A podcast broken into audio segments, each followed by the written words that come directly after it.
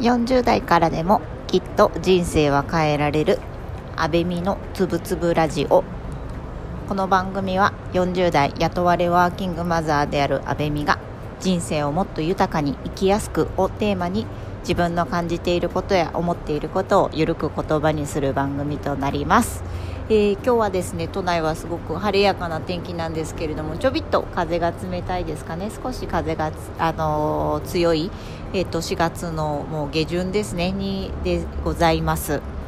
で私はですね、えーと、昨日ですねちょっと体調不良であの通常通り、えーと出社はしたんですけれどもあの帰りがけにあの突然の腹痛ですね。お腹痛に悩まされましてちょっとそのままお家に帰ってあの布団で休むという経験をいたしました。あまり私どちらかというとあの体はすごく強い方で逆に私の夫はすごく体が繊細なんですね。なので、あのー、まあ、いつでも元気だねなんて言われたりすることが多いのであの本当にこういった腹痛であの寝込んでしまうっていう珍しいケースなんですけれども今日はその経験に基づいてやっぱり家庭っていうのはあのどうやって俗人化を防止するかっていうのがすごく大事だなって改めて気づかされましたので今日はそのお話をしてみようかなというふうに思います。で昨日はですねあの冒頭にも申し上げました通りあの通常あの通り会社に行ってじゃあ退社をするタイミングになってあの子供の朝ごはんを買ってですね帰宅をしようとすると急にですねあの胃袋の部分がすごく痛くてもう油汗をかくぐらいの状態でであの途中でちょっとうずくまって立てなくなるほどだったんですけれども、まあ、ただあのもう今は大丈夫1日寝たら治ったんですけどねいやもう本当に年には勝てないなっていう感じなんですがあのそんな状態でちょっとうずくまって休憩しながらもあの張って歩きながらあの帰宅をいたしました。で帰宅をするとですねあの今、私が、えっと、子供の送りをしていてあの私の夫がですね子供の迎えをあの昨日は担当しておったんですけれどもちょうど子供とあの夫がですね保育園から帰宅をするタイミングにあの当たりましてちょっと私自身のその体調不良っていうのをあの2人に伝えてですね少し、えっと、3時間ぐらいかなあの寝かせてもらいました。でもともと私の夫っていうのはですね結婚して今7年ぐらいになるんですけれども、まあ、あの彼はもともとずっと自宅あの実家暮らしであの一人暮らしをせぬまま私とのあの同棲をしてで同棲をした後にあの数年経ってから結婚したんですね。なので正直あんまり家事とかあとあの家事全般あんまり頓着がないと言いますかあの自分の好きなこと例えば食事を作るぐらいはするんですけれどもやっぱり片付けとかがあんまりできていなかったり部屋が散らかっていても全く気にならないタイプなんですね。なのでこの辺りはやっぱり結婚当初ですねあの同棲当初なかなか価値観のすり合わせにすごく苦労したところがあります。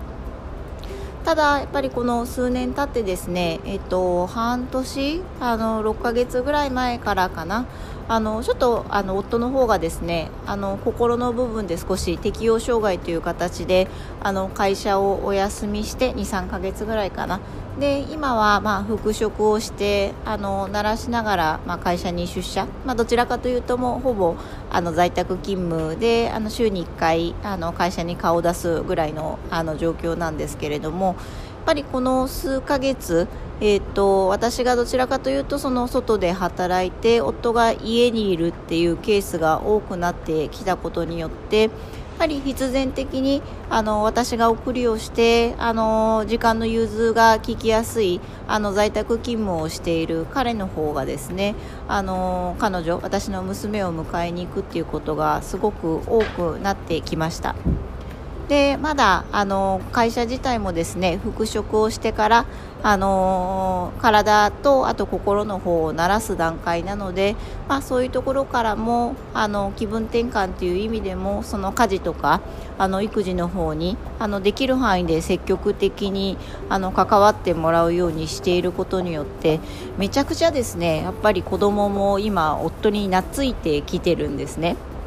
で正直あの0歳児1歳児の頃ってやっぱりずっとうちの子供はママママであの寝てる最中とかも私が隣にいなかったりとか私が起きる気配を感じたりするとすごく泣いてもう片時も離れないような状況で私自身もすごくぐったりしてたんですけれどもあのまあちょっと先は見えないけれどもあのいつか終わりが来るっていう風に 自分を鼓舞しながらですねもちろんね子供は可愛いんですけれどもなかなかあの見えないトンネルに入ってしまって自分のプライベートな時間があの占有されていくとなかなか可愛い子供もですね抱えていながらも自分の時間っていうのが欲しくなるのが人間の差がかなというふうに思います。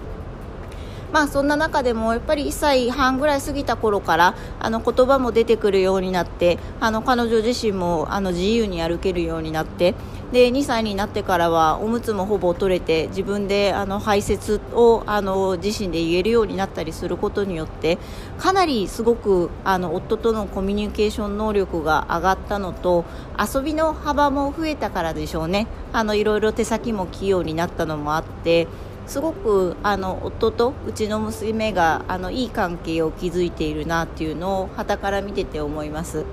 なんかあの友達みたいな感じで多分うちの娘は夫のことをですねお父さんとは言っているもののなんか保護者っていう感覚はなくてですねなんか遊び相手という風に感じながらあの彼に接しているようなところがあってですねで普段ですね私自身もあの自分とあと夫が両方いるとどうしても私自身がその家事とか育児の方のあの分担が多くなってしまって彼自身もそのどこから手をつけていいかわからないとかどこから手を出していいかわからないっていうのが多かったんですけれどもここやっぱりちょっと数週間数ヶ月かなあの年明けぐらいから私自身の結構あのお仕事の方が多忙になってきたのもあってですねあの子供の迎えからあと晩ご飯の準備支度ぐらいまでは彼に任せることが多くなってきたんですね。でそこからですねやっぱりめきめきとあの彼自身もすごく育児スギルが上がっているのとやっぱりあの子供自身もお父さんにすごく懐いているのがあの見えてきてですね。で普段はあの彼女とあとうちの夫2人でいる時って私自身どんな感じであの子供に接しているのかっていうのが見えなかったんですけれども今回自分がちょっと寝込んでですね横になっている間に隣のあの部屋からですね子供とあの自分の夫のやり取りをあの聞こえてくるのを見るとまあこれはね本当になんかあのうちの夫にあの安心して自分の子供をもう任せられるレベルだなっていうところまで来てることを確認してあの自分自身ですねすごく嬉しくなったのとあと何ていうのかなほっとした気持ちですね。あの安堵感が出てあの自分がいない時にあのどんな形で子供に接しているのかとかあの多分悪戦苦闘しながらいろいろうちの夫やってるんじゃないかな。ただしあんまりこういうのもねお願いしている関係上私自身も口挟んだりとかああした方がいいこうした方がいいっていうのはやっぱり自分も言われると嫌なのであの相手にあの任せてもうそこは完全に任せてあのうるさくこううるさく言わないようにしていたんですけれどもすごく上手に、あの娘の相手をしてくれているし、まあ、自分ができる範囲で、あの料理、あのご飯準備したりとか、まあ、できない時はできないなりに外で買ってきたりとかあのしてくれていることがすごく見て取れてですね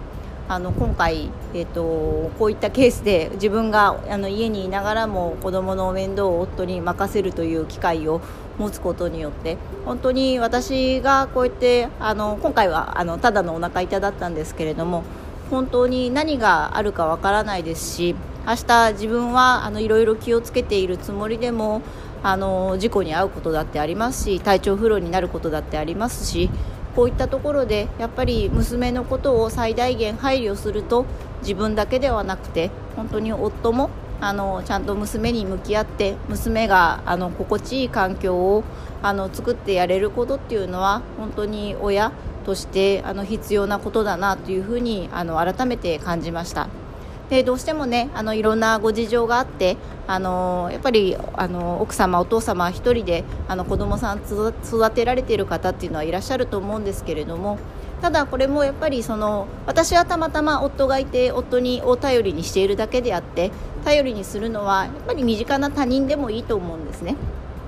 なのでやっぱりね子供の面倒とか子供の成長っていうのは自分で間近で見たいですしあの責任を持ってあの見るっていうのはすごく大事なことなんですけれどもやっぱり子供の観点からも自分が一生100%絶対健康に生きていくっていうのはあの言い切れないあの世の中だと思いますし本当に100%絶対大丈夫ですっていうのは言えない中ですので、まあ、何かしらの形であの他を頼ってですねあの自分だけしかできないことっていうのをもう極限まで減らしていくっていうことがすごく大事でそれをやることによって本当に自分の気持ちですとかあの心の部分ですねが楽になるっていうことが今回改めて分かりました。ではまた明日。